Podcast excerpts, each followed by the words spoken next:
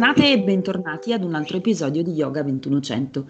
Se è la prima volta che ci stai ascoltando, se ti hanno parlato di noi, se semplicemente ci hai appena scoperti, sappi che stai ascoltando uno dei pochi podcast in lingua italiana che si avventura nell'infinito universo dello yoga, attraverso la voce e le storie di chi ha scelto di vivere lo yoga a 360 gradi e con entusiasmo ha accettato di condividere la sua esperienza con una comunità sempre più vasta di praticanti, insegnanti e curiosi. Se ti piace ascoltare podcast e se ti piace questo podcast in particolare, ci puoi seguire attraverso la maggior parte delle piattaforme che permettono di scaricare e fruire delle puntate dei tuoi show preferiti. E se non l'hai ancora fatto, ti invitiamo a seguirci sui nostri profili social, Instagram e Facebook e a farci sapere cosa pensi del nostro progetto. Da quasi due anni siamo al servizio della comunità yoga italiana e questa bellissima avventura ci ha portato a conoscere storie incredibili, storie di cambiamento, di realizzazione e crescita. Finalmente con la puntata di oggi il nostro viaggio ci porta a sbarcare su una delle isole del nostro meraviglioso paese, la Sardegna. Oggi diamo voce ad un insegnante che abbiamo conosciuto grazie ad un ospite speciale. È grazie ai consigli di Riccardo Gherardi che oggi qui con noi c'è Angelo Marrazzo, alias Sblindoraz. Angelo, benvenuto a Yoga 2100. Ciao, grazie, grazie a voi, eh, mi fa molto piacere essere qui con voi stasera. Eh, ringrazio Riccardo che mi ha dato questa opportunità e mh, mm, vi ringrazio anche per il lavoro che state portando avanti, che penso sia veramente molto interessante. Al di là delle cose che potrò dire io questa sera, credo che avere la possibilità di ascoltare le, le, storie dei diversi insegnanti in Italia uh, possa aiutare molte persone a ritrovarsi nel proprio cammino di pratica, sia che siano semplici studenti o che stiano portando avanti un cammino di studio per l'insegnamento. Benvenuto e grazie per queste, per queste parole, grazie mille. Grazie, siamo onorate. Allora, partiamo subito. Hai scritto Mi chiamo Angelo Marrazzo e ho la fortuna di essere un insegnante di yoga. Come non essere d'accordo, in effetti. Chi era Angelo prima di diventare insegnante di yoga? Cosa significa per te insegnare yoga e perché lo definisci una fortuna? Allora, Diciamo che io prima di insegnare yoga a livello diciamo, professionale, nel senso mm, come attività lavorativa principale, insegnavo yoga in modo diciamo sporadico, avevo cioè un lavoro normale che possiamo definire in, in una società che si occupava di costruzioni metalmeccaniche e ho iniziato a insegnare un po' oh, quelle due lezioni diciamo a settimana la sera e diciamo che l'insegnamento mi ha, mi ha, sempre dato la possibilità di, di, completare la mia pratica, cioè era un po' come eh, insegnare completava la mia pratica diciamo giornaliera, cioè eh, mi dava la possibilità di condividere con delle altre persone un percorso che stavo facendo e questo mi, mi, mi è sempre piaciuto. Poi le cose diciamo che sono andate avanti per un po' di anni, poi crisi economica, eccetera, eccetera, quell'altro lavoro non c'è stato più, la società ha chiuso, eccetera, eccetera, e mi sono ritrovato a provare a insegnare e basta e da allora non mi sono diciamo, fermato, diciamo che le cose sono andate avanti abbastanza bene e a parte quest'ultimo annetto che con il covid non sono andate così bene, però diciamo che da allora è diventata la mia professione principale e l'unica professione, non faccio altre attività lavorative. E una fortuna secondo me perché in realtà eh, fare un qualcosa che, com- come anche in altre attività, diciamo, che ti appassiona, che è la tua passione, che è il tuo studio, che è quello che fai sostanzialmente per 24 ore al giorno, eh, farlo diventare il tuo lavoro, eh, ti porta a vivere eh, una dimensione di non lavoro sostanzialmente, anche se poi andando avanti ti rendi conto che comunque un'attività come questa è stancante fisicamente, quindi hai bisogno di imparare a gestirti in un certo modo. Ricordo ancora le prime lezioni che facevo passavano tranquillamente le due ore, due ore e mezza a volte, quindi finivo la lezione e rimanevo anche mezz'ora con gli studenti che mi chiedevano di qua, di là approfondimenti chiaramente nel tempo capisci che non puoi andare avanti così perché altrimenti ti, ti, ti, ti ammali, sostanzialmente ti, ti, prosciughi, quindi hai bisogno di, di, di diciamolo, pro, professionalizzarti, iniziare a capire che comunque è un'attività lavorativa e quindi devi risparmiarti quando c'è bisogno di farlo e avere una gestione della settimana che a volte ti richiede di fare anche più di 20 lezioni a settimana, magari. Quindi da quel punto di vista secondo me bisogna uh, evolversi ecco, nella, nell'attività lavorativa impostata come una professione, diciamo. Riavvolgiamo però per un attimo il nastro del, del, tempo e ritorniamo al tuo incontro con lo yoga che se non ci sbagliamo avviene grazie a tuo zio, ci hai scritto. Poi hai scoperto il Kundalini Yoga, il Pranayama, in particolare l'utilizzo delle tecniche respiratorie finalizzate alla pratica dell'apnea, una cosa che ci incuriosisce tantissimo. Hai voglia di guidarci lungo un po' questo percorso cronologico partendo dai tuoi primi ricordi per passare poi alla pratica più strutturata? Uh, sì, allora diciamo che un po' penso che questa sia una cosa un po' comune a tante persone, eh, che, magari lo, lo, io è arrivato attraverso vie traverse, eh, bussava da qualche parte, però noi non lo stavamo ad ascoltare, quindi abbiamo passato magari una grossa parte della vita a non praticare realmente questo tipo di, di disciplina, eh, ma a forza di, di, insomma, di, girarci attorno, alla fine abbiamo sbattuto il muso contro questa cosa e, e, e ci ha un po' risucchiato. E io ho iniziato questa cosa di mio zio è una cosa molto simpatica perché è un fratello di mio padre che negli anni, diciamo, primi anni 70 viveva a Venezia, faceva lo studente a Venezia e lì mi raccontava sempre di queste pratiche di yoga particolari, con personaggi, insomma in quegli anni c'erano personaggi un po' particolari. Ricordo ancora una volta che mi disse che ci fu un maestro, non so se era indiano, da dove era arrivato questo qua, che fece fare una meditazione di gruppo a tipo 200 persone a Venezia negli anni 70, immagino nei primi anni 70, e lui si ritrovò praticamente a fare un viaggio astrale durante questa, questa, questa dinamica meditativa di gruppo, in, mezzo a 200 persone. Questa cosa me la ricordo sempre un po', poi lui mi parlava di queste posizioni, mi parlava addirittura in quegli anni faceva la, mh, diverse tecniche di pulizia dell'ata yoga, proprio la, anche la, la, la, pulizia dell'intestino, bevendo l'acqua salata, che oggi in quegli anni erano cose abbastanza forti da anche solo dirle, perché uno le faceva queste cose. E quindi lui mi parlava di queste cose e al, al tempo stesso, visto che ero molto piccolo, mi faceva fare sempre la posizione del loto, quindi costantemente mi legava, legava nella posizione dell'orecchio anche mi esponeva a volte quando c'erano quelle, insomma, i ritrovi di famiglia, no? E allora io facevo un po' il cretino, così bambino 5-6 anni in questa posizione con le gambe incrociate. E in realtà poi sono riuscito a fare sempre facilmente questa posizione per questo motivo, anche quando poi sono cresciuto. Eh, la cosa particolare di, di, mio zio è che l'ho um, legato eh, anche come visivamente no? eh, a, a. Io ho vissuto praticamente da quando ero ragazzino, avevo acquistato il famoso Light on Yoga di Iyengar eh, e avevo sempre questo libro, l'avevo letto diverse volte, non ci avevo mai capito una mazza perché era, era scritto proprio da indiano sostanzialmente, quindi di sto yoga io non avevo capito granché, però le immagini, sono 200 fotografie in bianco e nero che sono fantastiche e questo personaggio che io vedevo fotografato nel, nello sguardo somiglia a mio zio, sostanzialmente. Quindi mi ritrovavo molto questa dinamica del libro da una parte e queste, insomma, queste cose che mi raccontava ecco mio zio. E quindi da allora ho sempre tenuto sotto mano questo libro, ma in realtà lo usavo come manuale di stretching, tipo e quando ero ragazzo fa, facevo anche arti marziali, quindi l'ho usato molto per, per questi, diciamo, per, con questo fine.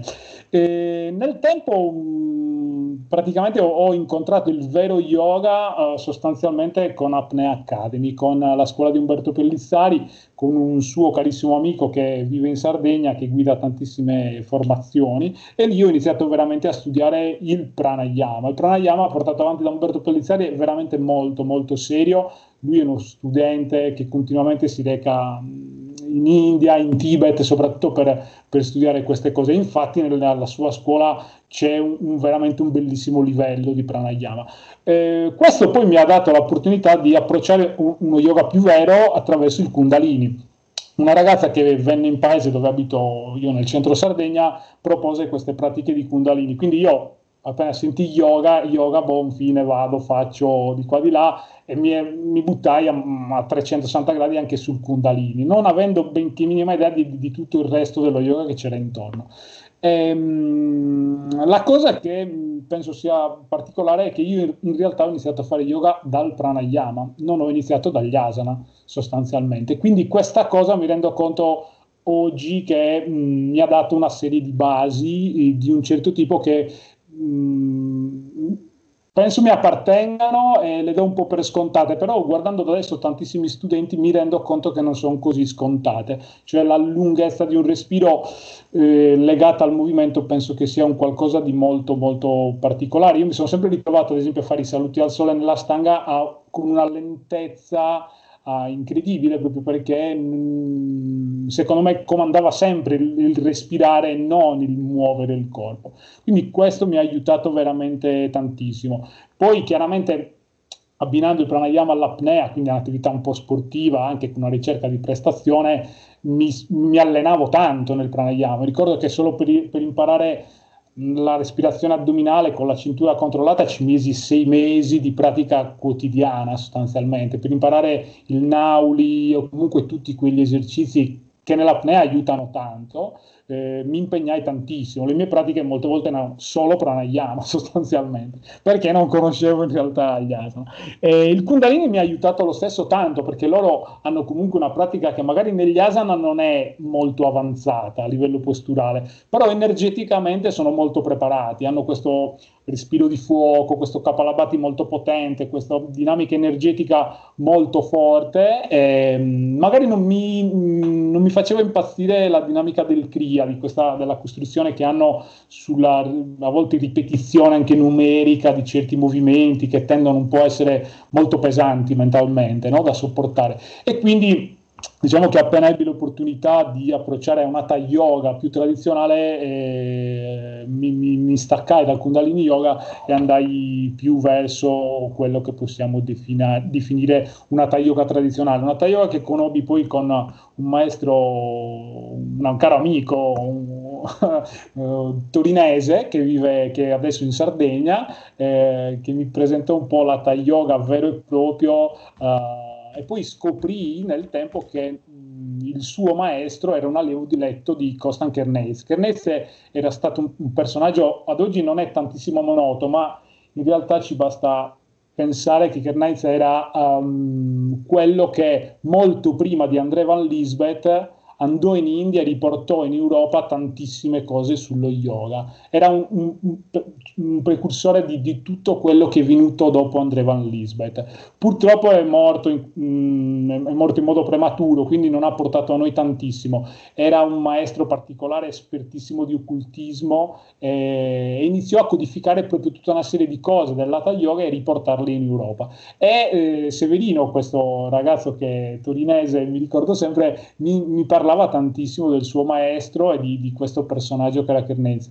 Da lì è stato tutto un approfondimento che diciamo piano piano mi ha fatto approcciare e studiare la yoga un po' più tradizionale. Severino mi spinse a, a studiare i testi tantrici, la, la Pradipika, la Grada Samhita, insomma le, le, i testi quelli più di riferimento eh, e iniziai ad appassionarmi tanto anche alla, un po' alla filosofia, eccetera, eccetera. Eh, la cosa più simpatica che ricordo sempre di Seve, che ancora oggi sento ogni tanto, vive in Sardegna, ehm, era che eh, i nomi degli asana lui li aveva tutti inventati, perché il suo maestro praticamente non si ricordava manco un nome di un asana, quindi chiamava gli asana con... Mi ricordo sempre che quando faceva Pinciava Yurasana era la spada. La spada io penso che non avevo mai, mai, sentito da nessuno, perché eh, aveva altri, altri nomi di altre posizioni che poi dice, ma da dove le hanno tirate queste? Mi fa, eh, il mio maestro era un po' un tipo particolare, aveva questi nomi un po' torinesi, dava, quindi la cosa mi rimase molto, molto simpatica. Ecco. Decisamente, ma che bello il tuo entusiasmo, eh? è assolutamente contagioso. Abbiamo citato l'apnea e restiamo su un'immagine che mh, ci riporta al mondo dell'acqua. Sostanzialmente ci piace immaginare le grandi tradizioni dello yoga un po' come dei corsi d'acqua che dalla sorgente si fanno strada verso, verso il mare. Con il trascorrere del tempo e i vari passaggi di testimone da maestro ad allievi e da allievi a loro volta diventati maestri ad altri allievi, si vanno a ramificare sempre di più, dando vita a una mappa estremamente complessa, una mappa che vorremmo poter osservare quasi dall'alto, come in quelle bellissime fotografie satellitari che ritraggono le foci dei grandi fiumi. E ci apriamo con questa immagine a un tema che tu hai definito Ashtanga B-side, riferendoti alle varie linee che si sono sviluppate nel tempo con i principali allievi di Krishnamacharya e sono un po' le sorgenti del corso d'acqua. Hai voglia di aiutarci a tracciarne una panoramica secondo quelli che sono poi i tuoi approfondimenti? Eh, sì, allora guarda, mh, mm, l'evoluzione del mio percorso dopo gli anni di sostanzialmente di Kerneis, degli studi di, di, che seguivano questo linnaggio. Poi ricordo sempre, Seve mi, mi consigliò di, approfondire anche tutti gli studi di André Van Lisbeth. Da lui in poi ho incontrato in realtà il mio primo maestro a cui ancora oggi faccio molto riferimento, che è Max Gandossi. Max Gandossi e Silvia Romani sono i miei due eh, diciamo, riferimenti per quanto riguarda anche un po' gli studi che ho iniziato a fare per eh, approfondire la dinamica relativa all'insegnamento, perché eh, è con loro che ho fatto i corsi di formazione per capire anche come comunicare le cose che sai alle persone, non tanto per far vedere che magari uno ha già una buona pratica consolidata, però il loro grande aiuto è stato per me quello di insegnarmi a, a come comunicare le cose eh, e soprattutto al fatto che non stai comunicando un qualcosa che riguarda, non lo so, la matematica, ma stai comunicando delle informazioni che riguardano lo yoga, cioè avere un percorso in cui lo studente deve tendere un po' a scavare una sua strada, cercare una sua strada. Quindi quello è stato per me veramente fondamentale l'incontro con uh, Max eh, e con Silvia. Eh, Max è stato in realtà quello che mi ha fatto scoprire la stanga vignasa. La stanga vignasa ehm, mi ha fatto provare questa pratica senza darmi nessun tipo di informazioni prima, ma mi ha lasciato proprio questa grande libertà e penso sia la grandezza di questo, di questo amico, di questo mio faro che è Max eh, la sua grandezza è stata quella proprio di, di, di, portarti davanti a una porta e ti dice ok, questa è la, la stanza, entra, ma io non entro. Ti, ti, porto qua davanti, ti faccio vedere che qua c'è qualcosa di interessante, però sta a te entrare lì dentro, provare, fare. E così feci un po' con la stanga vignasa, quindi non mi diede nessun tipo di input anche legato mh, a, a, una direzione prestabilita. Quindi da lì in poi iniziai ad approfondire quello che è lo sviluppo di una pratica che oggi secondo me andrebbe veramente chiamata in un modo più completo forse Ashtanga Vinyasa Krama, perché comunque sia, eh, se noi andiamo a guardare la, alla storia, cioè i dati storici di ciò che, che, è accaduto con quel tipo di pratica che oggi chiamiamo Ashtanga Vinyasa, eh, la, la, partenza di questo movimento avviene un, un po' prima rispetto a quello che oggi magari molti conoscono che è il lignaggio di Patabi Joyce. Quindi da, diciamo che da, da, questa stanga B-side non è altro che una sorta di, di, workshop che dovevo portare in giro in realtà poco prima che arrivasse il Covid. Eh, dovevo proprio iniziare a Milano, avevo già mm, una tappa in Lombardia, poi un'altra in, in, Piemonte per portare questo tipo di workshop che rappresenta un po' il mio modo di insegnare Ashtanga, dove um, nelle pratiche che guido sostanzialmente non mi rifaccio solo la linea tradizionale diciamo di Patabi Joyce, ma uh, seguo anche altri filoni. E, filoni che secondo me sono interessanti a volte da approfondire se, senza nulla togliere al grandissimo dono che ha fatto Potabi Joyce al mondo, perché sostanzialmente dobbiamo pensare che se non fosse stato per lui io non, non avrei mai conosciuto la stanga vignata, io e tantissimi altri. L'opera di divulgazione di Patabi Joyce eh, nel, nel mondo occidentale è stata incredibile. Ci basti pensare che Krishnamacharya non è mai uscito dall'India, quindi eh, anche se lui aveva dato un po' i, la, la, la, codifica di questo modo di fare Hatha Yoga nuovo, perché comunque sia Krishnamacharya è il padre dello yoga moderno che noi oggi pratichiamo, fu lui a ricodificare eh, un modo di fare Hatha Yoga e questo modo fu portato al, diciamo, all'Occidente soprattutto da uno dei suoi allevi principali che è Patavi Joyce. Eh, no, non fu il solo, perché a me piace poi eh, parlare spesso non solo del primo periodo di Krishnamacharya come insegnante, che è il periodo di Mysore, ma anche mi piace molto e ho approfondito tanto anche il secondo periodo di Krishnamacharya che è quello che riguarda la sua vita a Chennai, cioè quando si spostò da Mysore avendo perso tra virgolette lo sponsor a Mysore che era il Maharaja dovette trasferirsi. E in questa sua seconda fase della vita diciamo approfondì molto di più quel tipo di pratica che è legata alla soggettività dell'individuo. Quindi eh, lavorò tanto con singoli allievi, con lezioni private.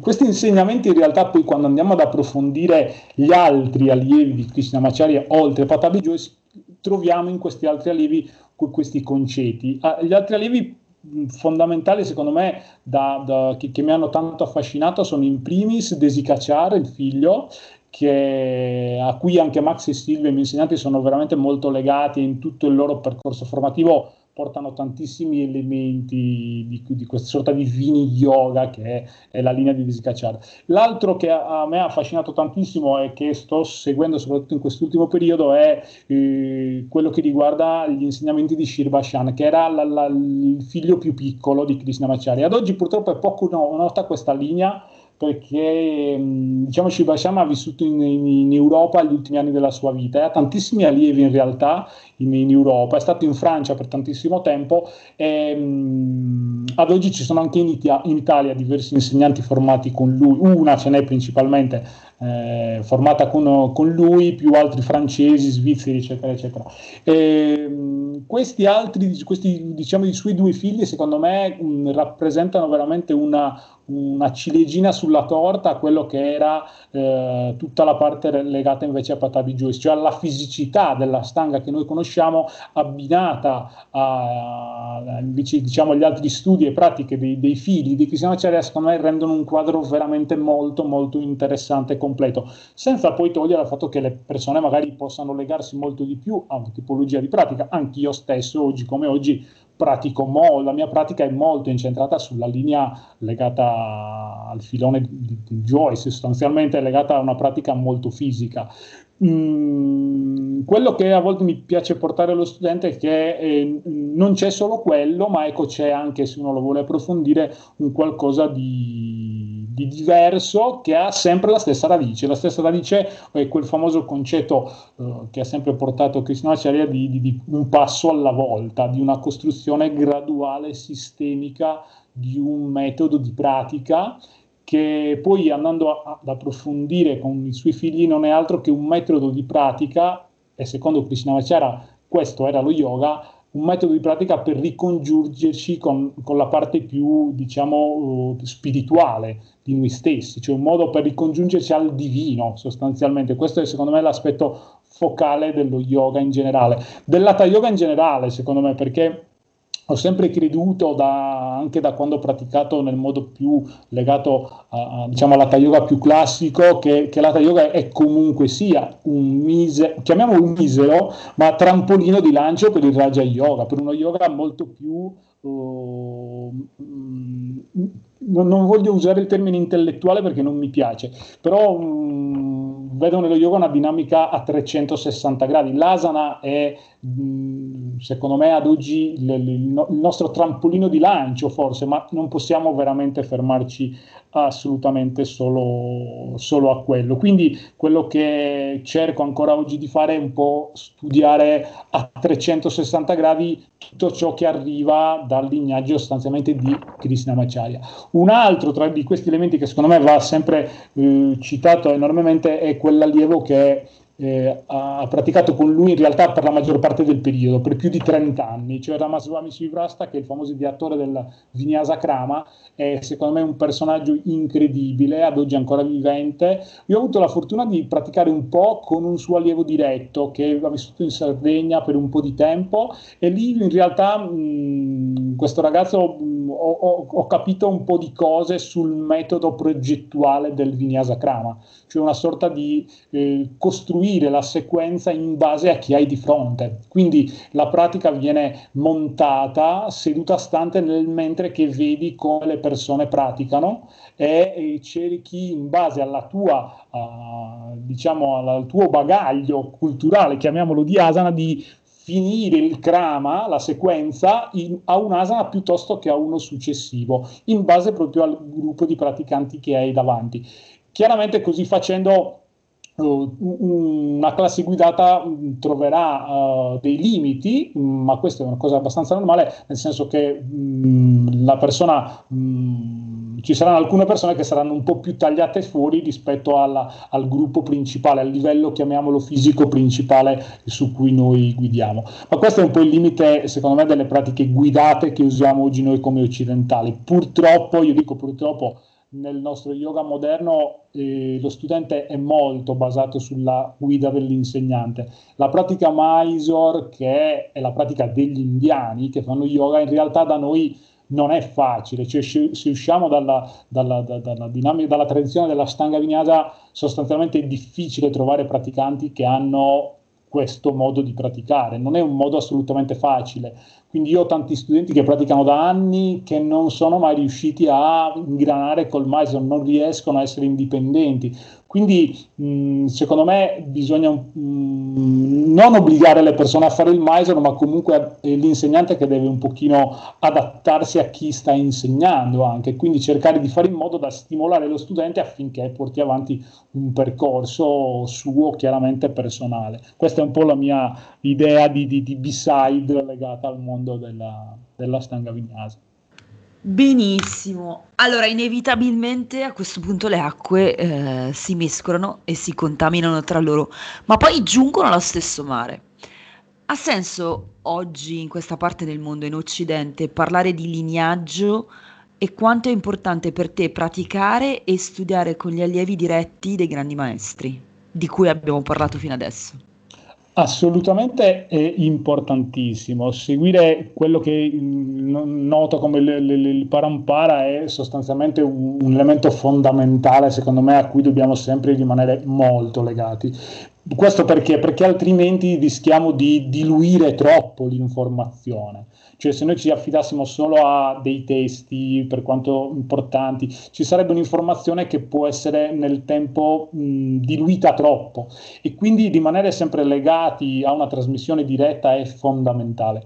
Chiaramente dobbiamo anche essere onesti con noi stessi e, e a me è sempre piaciuto studiare tanto la storia, eh, quindi analizzare i fatti piuttosto che eh, i racconti del del singolo sostanzialmente. Noi ad oggi non possiamo pensare che ciò che Krishnamacharya ha portato a noi è un, un, lignaggio diretto da, uh, da, Patanjali, nel senso che eh, lo yoga si è continuamente riadattato, rimodificato in base alla società in cui eh, viene praticato. Quindi basti pensare che lo yoga che noi conosciamo ha una codifica enorme nel Novecento, eh, ha una codifica estremamente posturale ad oggi, cioè noi pratichiamo uno yoga estremamente posturale, secondo il mio parere troppo, e, e questa cosa uh, purtroppo è così, perché è così? Perché l'uomo ad oggi vive in un contesto sociale di impoverimento, l'uomo si è impoverito tantissimo a livello spirituale, quindi ha bisogno di ritornare a una fisicità che li, lo riporti a un concetto più, più, più, spirituale, quindi deve ripartire dalle sue radici molto, molto terrene. E questo cosa vuol dire? Vuol dire che eh, sostanzialmente mh, va benissimo avere informazioni dirette attraverso un insegnante che insegna a un altro insegnante che insegna ad un altro insegnante e che porta l'informazione diretta sulla pratica però andiamo anche a valutare il fatto che a volte soprattutto come succede in tempi moderni l'informazione viene data a tante persone insieme, cioè noi basta, basta, che guardiamo, a volte un insegnante insegna a tantissime persone insieme, una classe di 10, 15 studenti, 20. Non, ricordiamoci che in un'altra dimensione storica il rapporto dello yoga era uno a uno e non di più. Quello era, non, non era neanche uno a due. Quindi questa cosa ha dei suoi limiti. Questo vuol dire che il, l'informazione passata in modo diretto da un'altra persona deve essere per forza accompagnata da uno studio approfondito su cosa? Su quello che anche per Cristiano Acciari era fondamentale, i, i testi sacri, cioè i, le informazioni che arrivano attraverso alcuni testi vanno studiate, approfondite in un certo modo, perché la verità anche Cristian Maceria portava tantissima l'attenzione a certi personaggi storici estremamente importanti.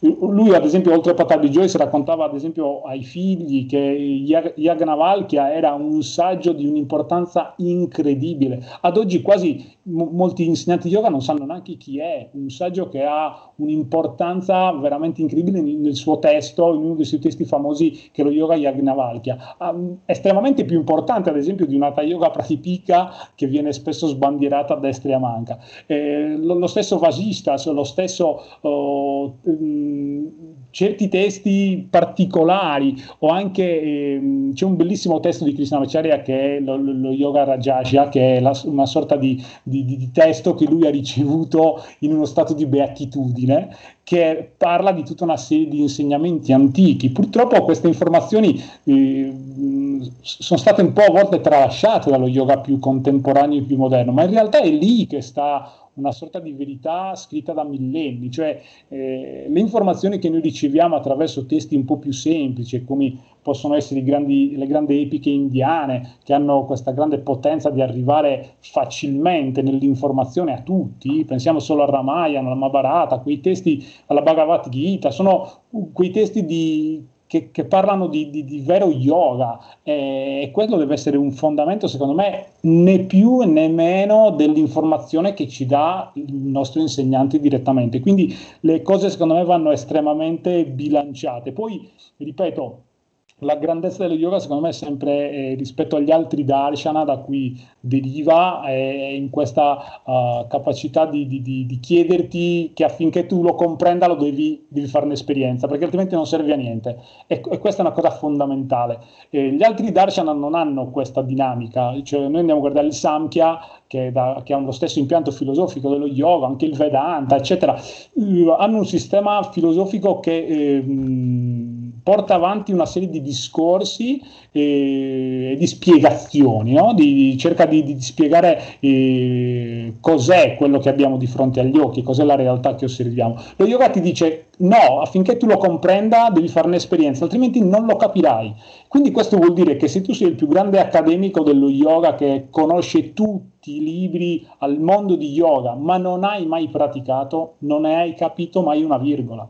Questa è un po' una dinamica che a volte faccio ai grandi accademici, a volte mi ritrovo con certe persone che sono magari molto molto esperte, studiosi di filosofie orientali, a volte in, in, che parlano di yoga, parlano de, della storia, eccetera, eccetera, però un po' a volte mi fanno anche sorridere alcuni personaggi che sono magari molto dotti, molto accademici, però in realtà non hanno mai fatto un'asana, non hanno mai fatto una pratica di pranayama, non hanno mai cantato un mantra, non hanno quindi da un certo punto di vista lo yoga è, è, sostanzialmente un qualcosa che ti chiede assolutamente di fare un'esperienza, altrimenti è sostanzialmente inutile. O, o, comunque non è che è inutile, è utile per te perché magari hai quel tipo di conoscenza, ma non lo puoi mettere in pratica. E questo è secondo me fondamentale in qualsiasi studio andiamo a fare. È chiarissimo, assolutamente. Quindi lo yoga, l'importanza dell'esperienza e anche la forza dello yoga che si adatta e si inserisce nella società in cui viene praticato. E se andiamo a guardare la nostra società contemporanea oggi, eh, si dà tantissima importanza al movimento, quindi non solo nello yoga che come hai affermato è spesso molto, quasi troppo eh, posturale. E, mh, facciamo un salto. Eh, Pilates Matwork funzionale, callistenia arm balancing come proprio sperimentazioni, come tecniche che permettono di esplorare le infinite potenzialità del corpo in movimento, come si inseriscono nella tua pratica e nell'offerta delle tue lezioni e a fronte di tutto questo movimento, quanto è importante fermarsi.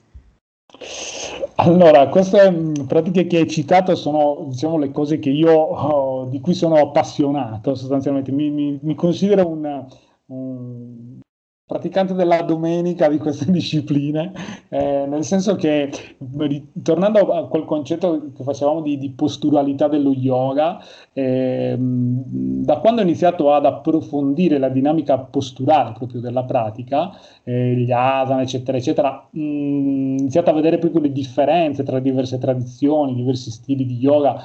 Eh, da una parte abbiamo una tipologia che parla di un tipo di allineamento, da un'altra parte abbiamo un'altra, e mi sono reso conto che in realtà questi tipi di, di, di, di, fissazioni a volte che arrivano in certe tipologie di pratica sono estremamente contemporanee, non riguardano assolutamente il passato. E questo per, per, continuare a sottolineare il fatto che la posturalità dello yoga, secondo me, dopo un po' è um, qualcosa che um, va contro il sistema, cioè va bene fino a un certo punto, dopodiché andrebbe messa un attimino da parte. Ho, ho sempre considerato, la, per certe persone, eh, penso che il fisioterapista faccia ancora meglio nella pratica yoga, eh, o il Pilates, spesso e volentieri ho visto, eh, insegnando anche questa disciplina, che è nettamente più rapido dello yoga a volte, per una dinamica posturale, ad esempio. Questo è un dato di fatto. Io prendo una persona che è ferma da tantissimi anni, inizia un suo percorso di pratica con lo yoga o col Pilates, col Pilates dopo oh, un mese ha dei benefici impressionanti, magari nello yoga non ce li ha in questo breve tempo. Questo è semplicemente per sottolineare il fatto che quando andiamo veramente a lavorare sulla postura anatomica, ci rendiamo conto che ci sono discipline che hanno fatto di questa cosa il loro focus, il Pilates, e quindi sono estremamente efficaci, a volte anche più di uno yoga fatto eh, inizialmente, diciamo, e, e questo mh, è semplicemente un dato di fatto, secondo me, quindi va preso come tale. E, perché?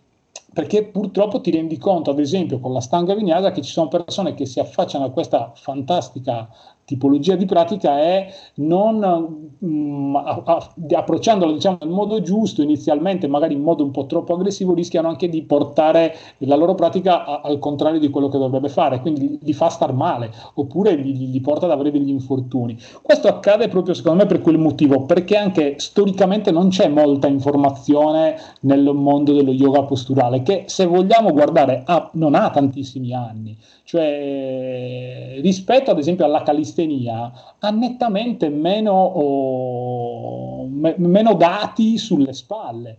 Perché? Perché gli yodi hanno sempre portato l'asana in una dimensione estremamente soggettiva, non aveva questa importanza che noi oggi gli diamo. Quindi va da sé che è una disciplina che invece è sempre stata basata sullo studio della muscolatura del corpo, della forza, è più avanti in quella costruzione di quella forza rispetto a un'altra che non, non, ha il focus in quello. Lo yoga mira a portarci a una quiete mentale, non a costruirci una schiena perfettamente allineata, dritta, cioè lo fa come conseguenza, ma non è quello il suo, il suo fine. Una, una, ginnastica invece come può essere la calistenia o il pilates, mira a che cosa? A farci stare bene nella vita di tutti i giorni, a farci stare con la schiena dritta, seduti dritti, a farci passare il mal di schiena. Ricordo sempre una signora che venne a tre lezioni di pilates, mi disse riesco a fare retromarcia adesso, non mi fa male il collo quando giro la testa queste cose chiaramente ti rendi conto dopo studiando queste ginnastiche, eh, diciamo che, sempre, che, hanno sempre a che fare comunque con una dinamica di, di, di, benessere della persona e non di prestazione sportiva. Attenzione perché quello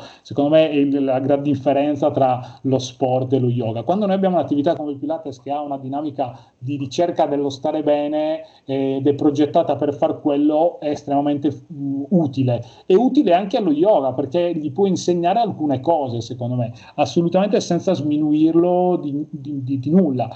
E ricordiamoci che appunto questa posturalità dello yoga deve un po' adattarsi a tutti i corpi che ci sono intorno, quindi se dobbiamo ancora praticare, fin quando non, spiritualmente non saremo un po' più elevati, dovremmo continuare ancora a praticare tanto con lo yoga di tipo posturale, ben venga l'aiuto da altre discipline. Io ho trovato, per, adesso per farvi un, un un esempio, sono una, un appassionato un po' degli asana in equilibrio sulle mani, mi, sempre, uh, mi hanno sempre affascinato questi, questi, lavori e ad oggi mi considero un appassionato di verticalismo perché um, conosco alcuni ragazzi che sono dei campioni veramente incredibili eh, e ogni tanto mi cimento anche in questa dinamica sportiva e mi rendo conto che ho imparato molto di più su alcuni asana che vanno costruiti in modo graduale da loro piuttosto che dalla, mh, dalle informazioni che mi arrivano dallo yoga. Ricordo anni fa seguivo tanto un, un gruppo di, di, di, di, fisioterapia circense eh, su tutte le dinamiche legate alla spalla, al blocco spalla, a, a tutto ciò che può o non può fare la spalla, a tutto ciò che è la sperimentazione e l'osservazione degli atleti, cioè quando guardiamo un circense che sta otto ore attaccato a una sbarra, qualcosa, io credo che quelli là lo, lo, sanno bene cosa possono o non possono fare perché eh, per loro infortunarsi vuol dire non, non, non, avere di che lavorare.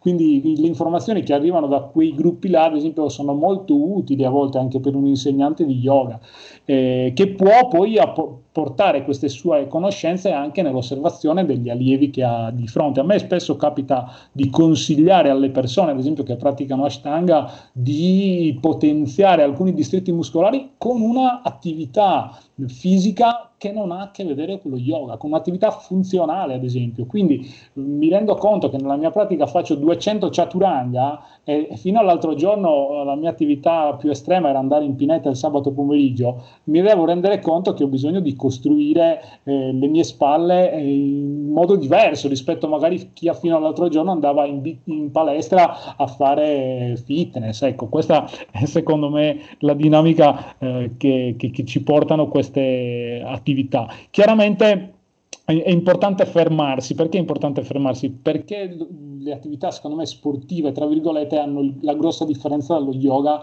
sta nel loro fine. Eh, io dico sempre, eh, per, essere sintetico, che lo, lo, yoga mira a tenere a dieta l'ego, eh, le attività sportive mirano a dargli da mangiare.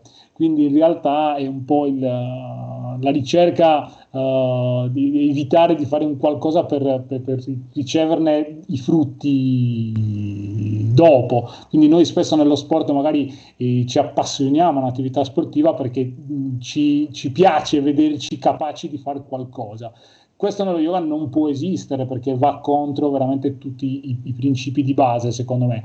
Eh, però è la cosa forse più difficile che nella società contemporanea uh, do, do, dobbiamo fare. La cosa più difficile che ci chiede lo yoga, secondo me, è distaccarci il più di tutto da, da, dai frutti che ricaviamo da questa pratica. È un po' il messaggio uh, più forte della Bhagavad Gita. Eh, tu fai e quel che viene, viene. Eh, da, da, questo punto di vista mi è sempre piaciuta questa codifica della, di, di, che cos'è un'asana nel, nello yoga. Un'asana, secondo me, è un dato di fatto, cioè rappresenta non un obiettivo, un qualcosa, ma è un dato di fatto. Pratichi, fai quell'asana, non pratichi, non lo fai. Hai iniziato a praticare che avevi 15 anni, arriverai a fare quegli asana. Hai iniziato a praticare che avevi eh, 50 anni, arriverai, non, non, li farai tutti. Eh, mi ricordo sempre, incontrai un, un, insegnante bravissimo ad Amsterdam, una pratica così fatta per caso, e mi disse, chiacchierando così, ma poi guarda che gli asana ci sono di due tipi, ci sono quelli che fai e quelli che non fai, punto. Quindi saranno sempre di due famiglie. Eh, non è poi importante quanti sono di una famiglia e quanti dell'altra. L'importante è che ti servano per quello che stai cercando, ti servano per tenerti in salute, ok, benissimo. Però quando li metti davanti a tutto, insomma, non va più bene. Ecco. Bello, molto utile e molto bello anche quello che hai detto, cioè conoscere e riconoscere i benefici anche di un lavoro funzionale, proprio approcciarsi con elasticità mentale, curiosità e voglia di eh, di sperimentare tenendo però presenti i confini, le differenze, soprattutto nella finalità eh, tra queste discipline e, eh, e, lo yoga. Quindi lasciamoci accompagnare dal filo rosso del movimento e parliamo un po' di sport. Mm, abbiamo parlato di apnea, pratichi arrampicata sportiva, bouldering, ehm, hai praticato arti marziali, quindi sono tutte discipline che presuppongono una grande capacità di ascolto del corpo una grande attenzione al respiro e alla sua capacità di agire sulla mente per permetterci di mantenere la concentrazione che serve a restare in apnea o sospesi su una parete rocciosa. Quanto c'è di yogico nella pratica sportiva? Assolutamente tanto. Io infatti ho, penso che ci sono tantissime persone, come dico spesso, che fanno yoga da una vita ma non sanno di farlo. Con queste attività diciamo, sportive che hai citato, io mh, veramente nel mio passato ho passato più di vent'anni ad arrampicare in cui l'arrampicata era un po' il focus della mia vita. Giravo, viaggiavo per arrampicare, andavo di qua, di là, il focus era l'arrampicata. Ehm, ho fatto anche altre, altre, attività, ho fatto un po' di paracadutismo sportivo anche quando ero più ragazzo, ho fatto le, la, le arti marziali, la FNAC, comunque attività sportive che secondo me, soprattutto quelle individuali a contatto a volte anche con la natura, soprattutto portano spesso in una dimensione in cui l'aspetto prestativo diventa estremamente in secondo piano, uh, va molto in secondo piano. È, è sempre vero che c'è uno, uno, un elemento di base che è la prestazione, cioè anche l'apneista non fa il pranayama perché per chissà quali motivi, fa, fa studia il pranayama per avere una capacità di stare in apnea più a lungo, per arrivare a una prestazione. Però è anche vero che, eh, come spesso raccontavano sia Umberto Pellizzari che, che, anche il grande Jacques Mayol, eh, tutto quello che, che costruisci, allenamenti, eccetera, chissà perché tutti tornavano alla ai momenti in cui facevano quella loro attività ma non, ne erano completamente distaccati dal risultato. Cioè quando ad esempio oh, uno va sott'acqua semplicemente per stare sott'acqua, non per fare un metro in più, due metri in più, ma semplicemente per star lì. Oppure quando uno va ad arrampicare al di là del grado che sta arrampicando, cioè si muove, fa e, e, e tutto è perfetto. Cioè, queste attività a volte portano il praticante in una condizione in cui mm, in certi momenti, secondo me, arrivi a quella dimensione che è il samadhi dello yoga, cioè ti rendi conto che tu fai quel qualcosa e sembra che sei fuori dal tempo, fuori da qualsiasi dimensione temporale e tutto è perfetto. Sei nell'ambiente naturale, una connessione con ciò che è intorno, è tutto perfetto e questo è, una, è, sostanzialmente una dimensione di unione, eh, ricordandoci sempre il, il, significato della parola yoga, che ha una duplice valenza sempre secondo me, no? una, una, valenza di uno stato di, di unione, cioè un, un, fine della nostra pratica, cioè arrivare a uno stato unitivo di comprensione della, della, di ciò che abbiamo intorno, che in realtà è uno e non separato da ciò che siamo, e ma anche del cammino che, per arrivare a questa comprensione. Quindi lo yoga ci identifica questi due elementi, da una parte lo stato unitivo, ma anche anche il cammino per arrivare a questo stato unitivo. Questo stato unitivo alcune persone, secondo me, in queste attività sportive lo hanno già sperimentato e non sono mh, mh, consapevoli che ci sia un'attività che noi chiamiamo yoga che ha quel fine di insegnarti una tecnica anche ben più strutturata per arrivare a quella dimensione. Ho conosciuto veramente persone con delle capacità mentali che vanno ben oltre quelle fisiche, perché quando ci sono alcune attività magari anche sportive che hanno a che fare con un margine di rischio, insomma con una dinamica in cui c'è di mezzo anche un po' il farsi male, ti rendi conto che quelle persone sono personaggi non che hanno disprezzo per la vita, ma assolutamente sono estremamente centrate su ciò che stanno facendo e, e lo fanno in un modo veramente unitivo con tutto loro, loro stessi sostanzialmente. Quindi è una parte secondo me veramente interessante, per quello lo propongo molto io lo yoga a, agli sportivi, per fare in modo che magari eh, probabilmente mh, possano anche, mh, andando avanti un po' con l'età, quando si praticano certe attività sportive che tendono un po' anche a consumare no, l'atleta, secondo me è interessante abbinare lo yoga a queste attività sportive perché ci danno un approccio allo sport in modo più sano un po' meno legato a questa dinamica di performance, ma legato a una ricerca di, di, di, di quiete sostanzialmente. No? Eh, può essere una cosa interessante. Alcuni studenti che ho avuto mi hanno sottolineato questa cosa, che quando hanno iniziato a fare yoga il loro sport ha iniziato a essere vissuto, l'hanno iniziato a vivere in modo diverso, più pulito, più, meno, meno ricercato, una, cioè avevano più passione per, so, per, andare in bicicletta, ma per, perché? perché stavano in un ambiente bello, ma non per fare, eh, per vincere qualcosa. E questa è una cosa secondo me molto molto interessante per lo sport in generale. Ecco. Allora, io ritorno eh, a una dimensione un pochino più filosofica, di cui prima chiaramente hai, fatto, hai già fatto una disamina. Secondo i testi classici, il fine ultimo dello yoga è quello di risvegliare uno stato elevato di realizzazione spirituale. Sappiamo che esistono diverse vie, chiamate anche marga, per perseguire lo stesso risultato. C'è chi dice che la via più accessibile per noi occidentali sembri essere quella eh, della dimensione corporea, di cui abbiamo parlato chiaramente fino adesso, per poi però arrivare a trascenderla. Secondo i Veda, la nostra anima ha quattro purusharta, o obiettivi di vita o desideri, il Dharma, Artha, Kama e Moksha, attraverso i quali l'anima realizza il suo potenziale. Nell'ordine, Dharma indica i valori morali, Artha il benessere economico, Kama il piacere e infine Moksha la liberazione. La base da cui prende avvio il percorso è il Dharma. Dagli insegnamenti del saggio Vashista ci, citiamo questo. Agire come se quello che fai comportasse un mondo di differenza pur sapendo che tutto quello che fai non fa alcuna differenza per il mondo. Che cos'è Vashista e cosa ci può insegnare nel contesto contemporaneo? Il concetto di Jiva Mukta, l'anima liberata nel corso della vita, è ancora attuabile secondo te? Mm, allora, è una, una, domanda molto interessante e completa secondo me.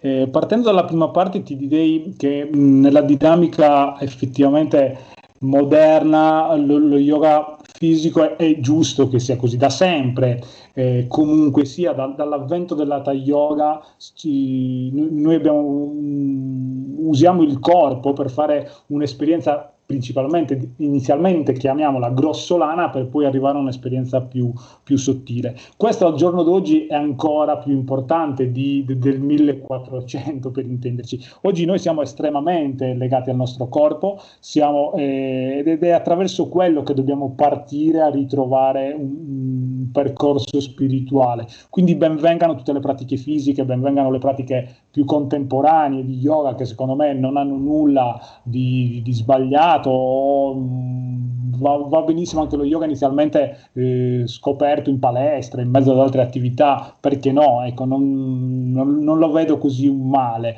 assolutamente. È un po' uno adattarsi ai tempi in cui siamo e lo yoga l'ha sempre fatto e per questo ha, ha, è sopravvissuto a, da, da, da, quando, da, quando, esiste sostanzialmente. Quindi ehm, la parte fisica è quella che ci serve di base a tutti. Molte persone non sanno neanche che, loro, eh, che quello che stanno guardando è il loro ginocchio, quindi hanno bisogno di partire, fare una pratica che gli, gli faccia ritoccare con mano loro, la loro fisicità. Detto questo, eh, sicuramente il percorso poi inizia a essere più, più, più più, difficile eh, quando andiamo avanti. Quando andiamo avanti, il, il, saggio che tu hai citato è un po' il mio faro di questo famoso uh, testo a cui si fa riferimento, che lo Yoga Vasista, eh, è quel famoso testo in cui questo grandissimo saggio racconta a Rama, quel re, quel personaggio del Ramayana, di quella grande epica indiana, tutta una serie di verità su ciò che, che, che, che è il suo cammino. Eh, purtroppo questo testo secondo me non viene spesso portato avanti nel mondo dello yoga. Ricordiamoci che il Vasista è un po' il punto di fedimento del, di, di, tutto quel darshana che, le, che è il Vedanta. Eh, spesso questo testo viene sintetizzato, anche la commercializzazione del, del, di, dello yoga vasista si viene venduta in una sorta di, riassunto, cioè un piccolo manuale che sostanzialmente riassume alcune parti dello, dello yoga vasista. Ricordiamoci che il yoga è un tema, un testo di 28.000 versetti, cioè qualcosa come diverse Bibbie messe insieme, quindi all'interno ci sono una serie di informazioni veramente forti. Quella che a me è sempre più piaciuta uh, della parte che ne ho studiato, perché chiaramente, ripeto, è veramente, è veramente grande come, come, testo e come tipo di informazione, è quella che tu citavi dello Jiva Mukta, ovvero la, la, la liberazione eh, in vita, cioè Vasistan un po' dice a Rama uh, questa cosa, tu fai un, un'attività che eh, ti richiede di essere tutto il giorno impegnato, fai il re, cioè fai la cosa, devi, devi gestire la vita de, di uno Stato, una cosa complicatissima, non hai tempo per fare nulla, devi fare questa cosa, come fai a liberarti, eh, spiritu- a essere spiritualmente elevato? Mi dice proprio questo, anche le persone che hanno una vita super incasinata, piena di tantissimi impegni, che, sono, che non possono andarsene in una grotta a meditare, si possono oh, evolvere spiritualmente. Quindi questo vuol dire che noi oggi, al di là di quello che facciamo, sia che siamo insegnanti di yoga, praticanti di yoga, praticanti di asana, che facciamo gli, noi li facciamo, mh, mm, abbiamo la possibilità di evolverci anche se raccogliamo i pomodori nel, nella raccolta estiva. Ecco, non, non è importante quello che sta, stiamo facendo, ma è importante come lo stiamo facendo. Eh, questo è un cavallo di battaglia, secondo me, enorme che ho cercato continuamente di approfondire in tutto quello che faccio oggi. Cioè, quindi eh, sto facendo una cosa e falla bene, punto. Il tuo compito è fare sta cosa oggi e fare quello, quindi cerca di farlo bene nel miglior modo possibile e non chiederti neanche perché lo devi fare così bene.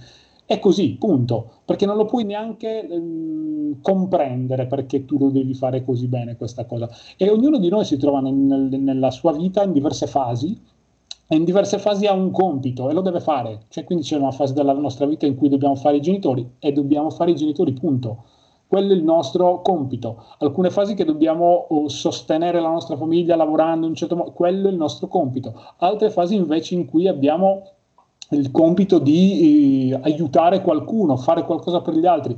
Uh, il, il, nostro problema è riconoscerlo il nostro compito. A volte le persone vivono continuamente proiettate a ieri o a domani eh, e quindi si perdono la comprensione di quello che è il loro compito. Lo yoga, se ci pensiamo, ci mira a riportarci alla, alla, allo stato di, di, qui e ora, il famoso qui e ora, cioè mh, fai qualcosa, pensa a far bene quello che stai facendo. Se tutti vivessimo in questo stato di centratura quotidiana, tutto funzionerebbe meglio. Eh, e questo è un po' secondo me il grande messaggio di Vasista. Cioè io ad oggi mi rendo conto che oggi sono un insegnante di yoga, mi piace tantissimo insegnarlo benissimo, ma se domani torno in cantiere a lavorare non succede niente, cioè eh, continuerò a fare questo mio percorso, farò quel, quel, compito che mi è stato dato e cercherò di farlo nel miglior modo possibile.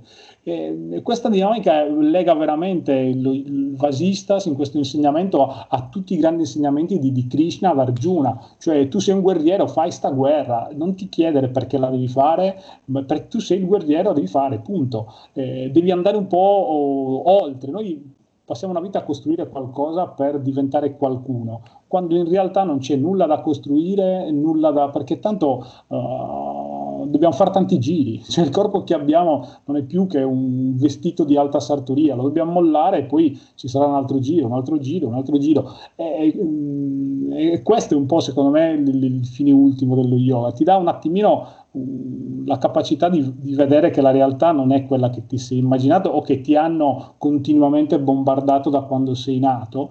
Eh, e, e, mi rendo conto che mm, a volte osservando anche tanti studenti che molti iniziano a capire questo concetto. Non è un concetto facile, assolutamente, mm, è molto difficile questo tipo di comprensione. Tu ci puoi credere a, una, a questa cosa, dici sì, ok, io ci credo, così, ma un conto è crederlo nell'esperienza che fai, cioè tu pratichi un qualcosa e ti rendi conto che effettivamente tu non sei la casa che hai, la macchina che stai guidando, il conto in banca che hai, sei tutto quello che rimane, cioè che oltre a questo, oltre anche a tutte le chiacchiere che fa la tua mente, tu sei quello che rimane.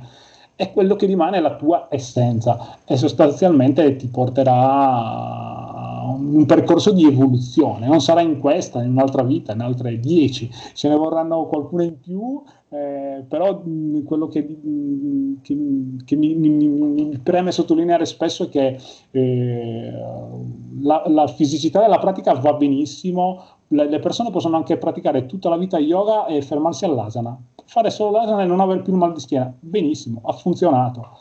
Magari ci sono invece altre persone che approcciano a una consapevolezza diversa, cioè il fatto che gli è passato il mal di schiena gli ha insegnato che che, che, che, effettivamente quando sono fuori da un tappettino sono anche altre le cose che sono importanti. Ecco.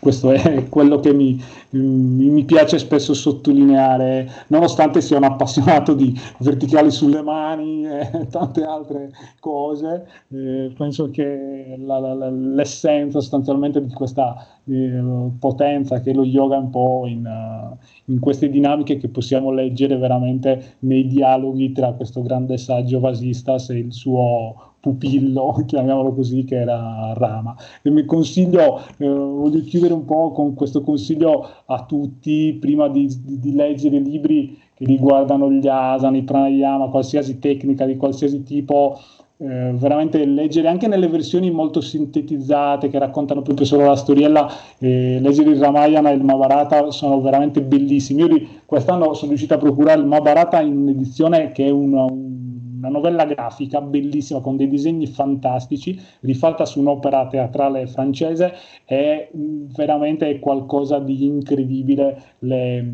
le informazioni che possono essere veicolate attraverso queste epiche indiane.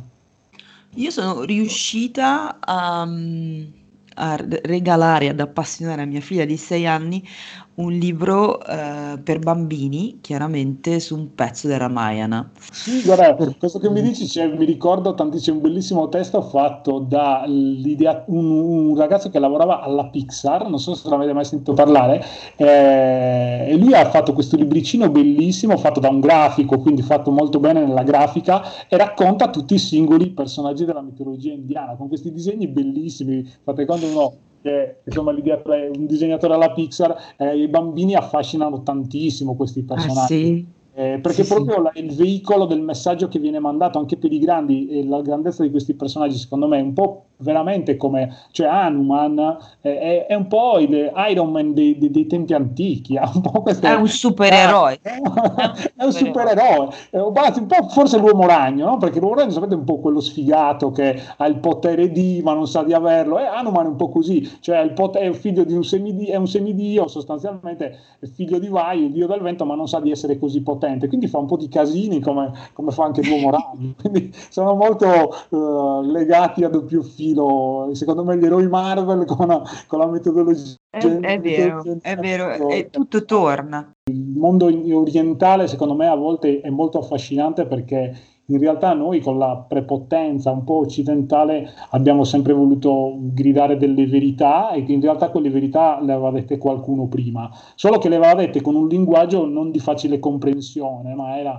dette in un modo appositamente fatto per, perché fossero comprese solo da alcuni, quindi noi quando abbiamo iniziato a dire, eh cavolo, ma uh, fammi vedere un po' sta filosofia di Schopenhauer, dov'è che l'ho già vista? E vado a vedere che insomma qualcuno ne aveva già parlato. Comunque sono discorsi un po' lunghi questi da fare. Sì, ma... sì, sì.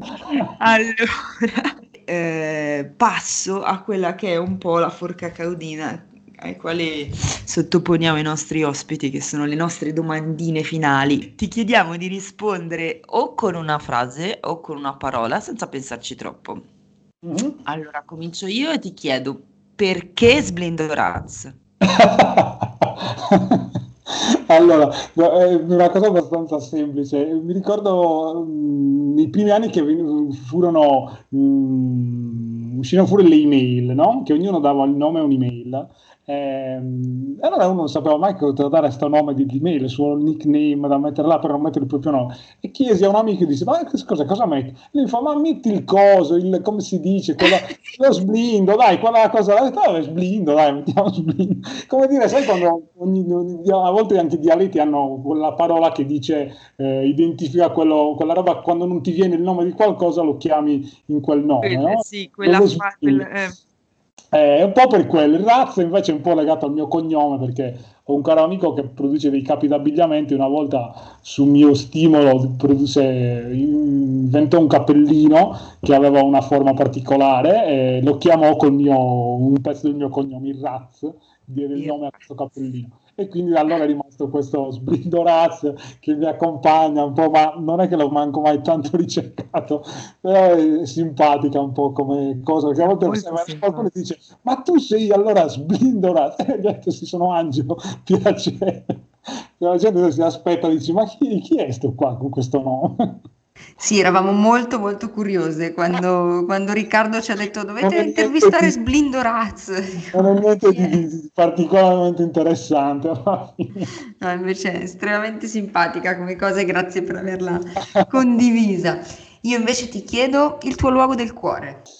Allora, guarda, ti direi così, eh, io due anni fa sono stato in Toscana, ho fatto un'esperienza bellissima d'estate, ho lavorato eh, alla foresta di Canyon Park, che è un parco avventura della Toscana vicino Lucca, e lì facevano delle, yo- delle lezioni di yoga in un po- posto fantastico, veramente con questa piattaforma in mezzo delle acacie da 30 metri, con di fianco il fiume. Eh, che ha una potenza d'acqua incredibile e lì ho passato due mesi eh, in cui ho insegnato praticamente tutti i giorni, la maggior parte a persone che non avevano mai fatto yoga.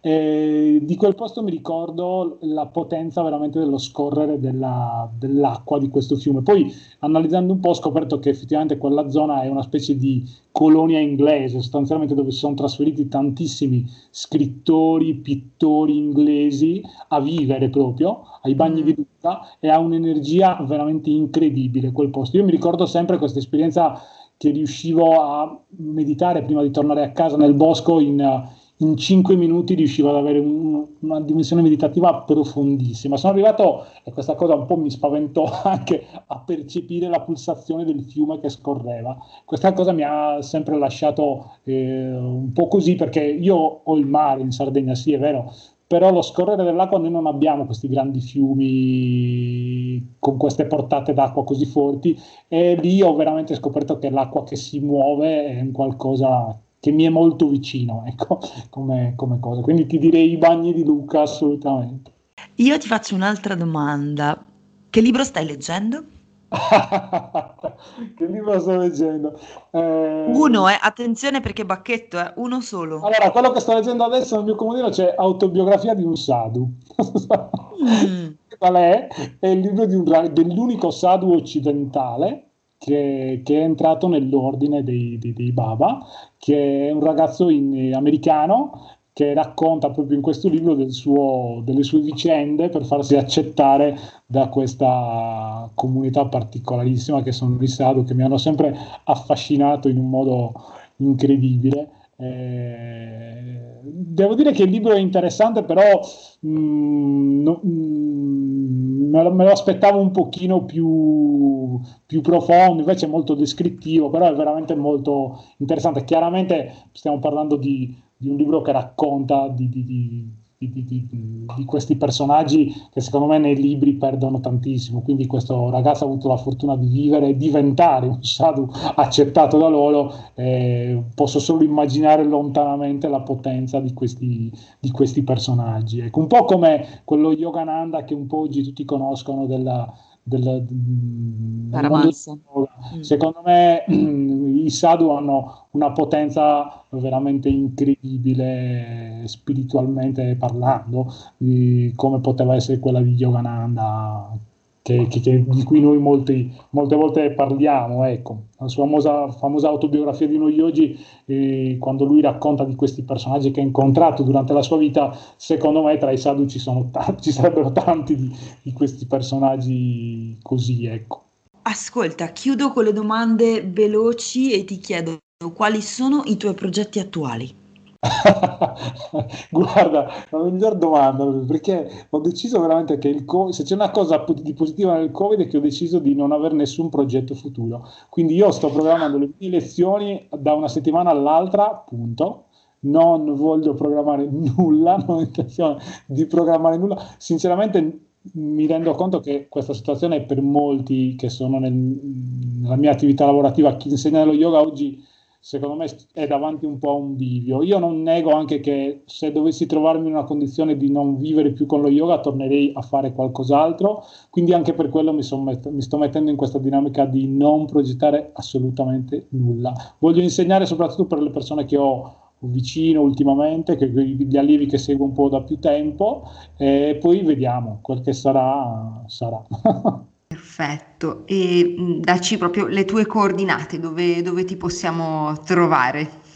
Allora, io mh, ho un sito che faccio io, sostanzialmente un, un sito fatto, con, non è di quelli super moderni, super dinamici, perché è fatto col vecchio linguaggio HTML, eh, dove ci sono tutte le informazioni sulle cose che faccio, si chiama niyoga.it, cioè scritto semplicemente con una N davanti alla parola yoga. La N non è niente di particolare, non è né un nome sanscrito, la N sta a significare Nuoro, che è la città vicino a cui abito sostanzialmente, quindi N yoga e lì mi trovate. Poi sui social ho questo nome, non ho il mio nome, ma ehm, sono come Sblindorazzo, appunto come Nioga, che è questo, il nome di questo sito che ho. Ottimo, poi metteremo ovviamente i link in, in descrizione. E ti ringraziamo tantissimo per questa, per questa bellissima intervista, per il tuo entusiasmo, per tutta l'esperienza, le conoscenze, tutto quello che hai voluto condividere, condividere con noi. E ehm, una, piccola, una piccola chiusura prima di, eh, di, di lasciarci.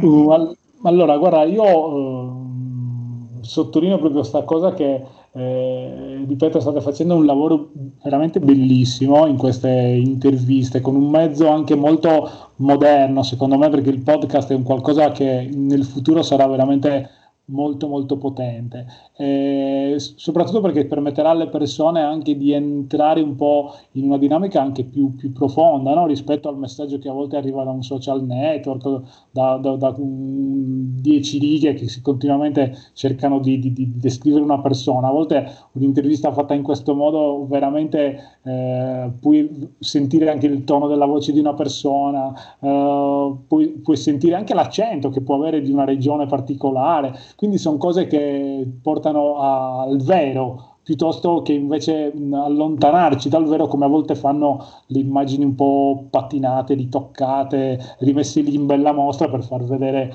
tutta una serie di capacità che abbiamo. Chiaramente, ripeto, non è un, anche io uso i social network perché secondo me ad oggi eh, l'informazione deve arrivare alle persone. Eh, quello, io ho studiato pubblicità, anche grafica pubblicitaria, quindi so benissimo che oggi le persone vedono milioni di immagini al giorno, eh, solo dieci anni fa la persona vedeva un decimo delle immagini che vede oggi, quindi le informazioni alle persone devono innanzitutto arrivare, quindi per sapere quello che io faccio una persona deve vedere una informazione su di me. Quindi ho però passato quel gradino, la gente secondo me ha voglia di andare un po' più in profondità, a volte oltre la copertina, ecco, leggere un po' anche oltre la copertina. E questo lavoro che state facendo secondo me è andare un po' oltre la copertina ed è veramente eh, molto molto bello. Eh, ne approfitto proprio per eh, sottolineare tutte le, le, le, altre interviste che ho visto, eh, alcune le ho già ascoltate, molto molto bello come lavoro questo che state facendo, complimenti. Eh, niente, continuate così. Spero che la mia sia sia interessante per qualcuno, possa aiutare e vi ringrazio tantissimo di questa opportunità, veramente. Grazie. Grazie a te, grazie a te. Grazie davvero a te, lo sarà sicuramente e davvero siamo onorate e felici di, di ascoltare le tue parole. E in effetti l'intervista di oggi ci ha accompagnate ancora una volta a confrontare tradizione e contemporaneità, a porci domande sul futuro dello yoga, sull'inevitabile contaminazione con il mondo dello sport, del movimento in generale, ma anche con le esigenze della società moderna, che almeno in Occidente ha bisogno di partire dal corpo, abbiamo detto di lavorare sul corpo per poi magari andare oltre. In questo contesto eh, vi segnaliamo il progetto di una collega podcaster, Tess, alias Lotus Pocus, che ha dato vita ad un podcast, si chiama Yogi, metteremo il link in descrizione, in cui grandi pensatori, storia dello yoga, temi di, att- di attualità e quotidiano si fondono per dare vita a scenari in cui Patanjali può incontrare Marco Aurelio e i muratori bergamaschi non ce ne vogliano introducono la Bhagavad Gita e molto altro ancora. Quindi passato e presente a confronto alla ricerca di risposte senza tralasciare l'umorismo e un po' di storytelling. Quindi se siete curiosi cercate oggi e lasciatevi guidare da Tess. L'appuntamento con noi invece è alla prossima puntata.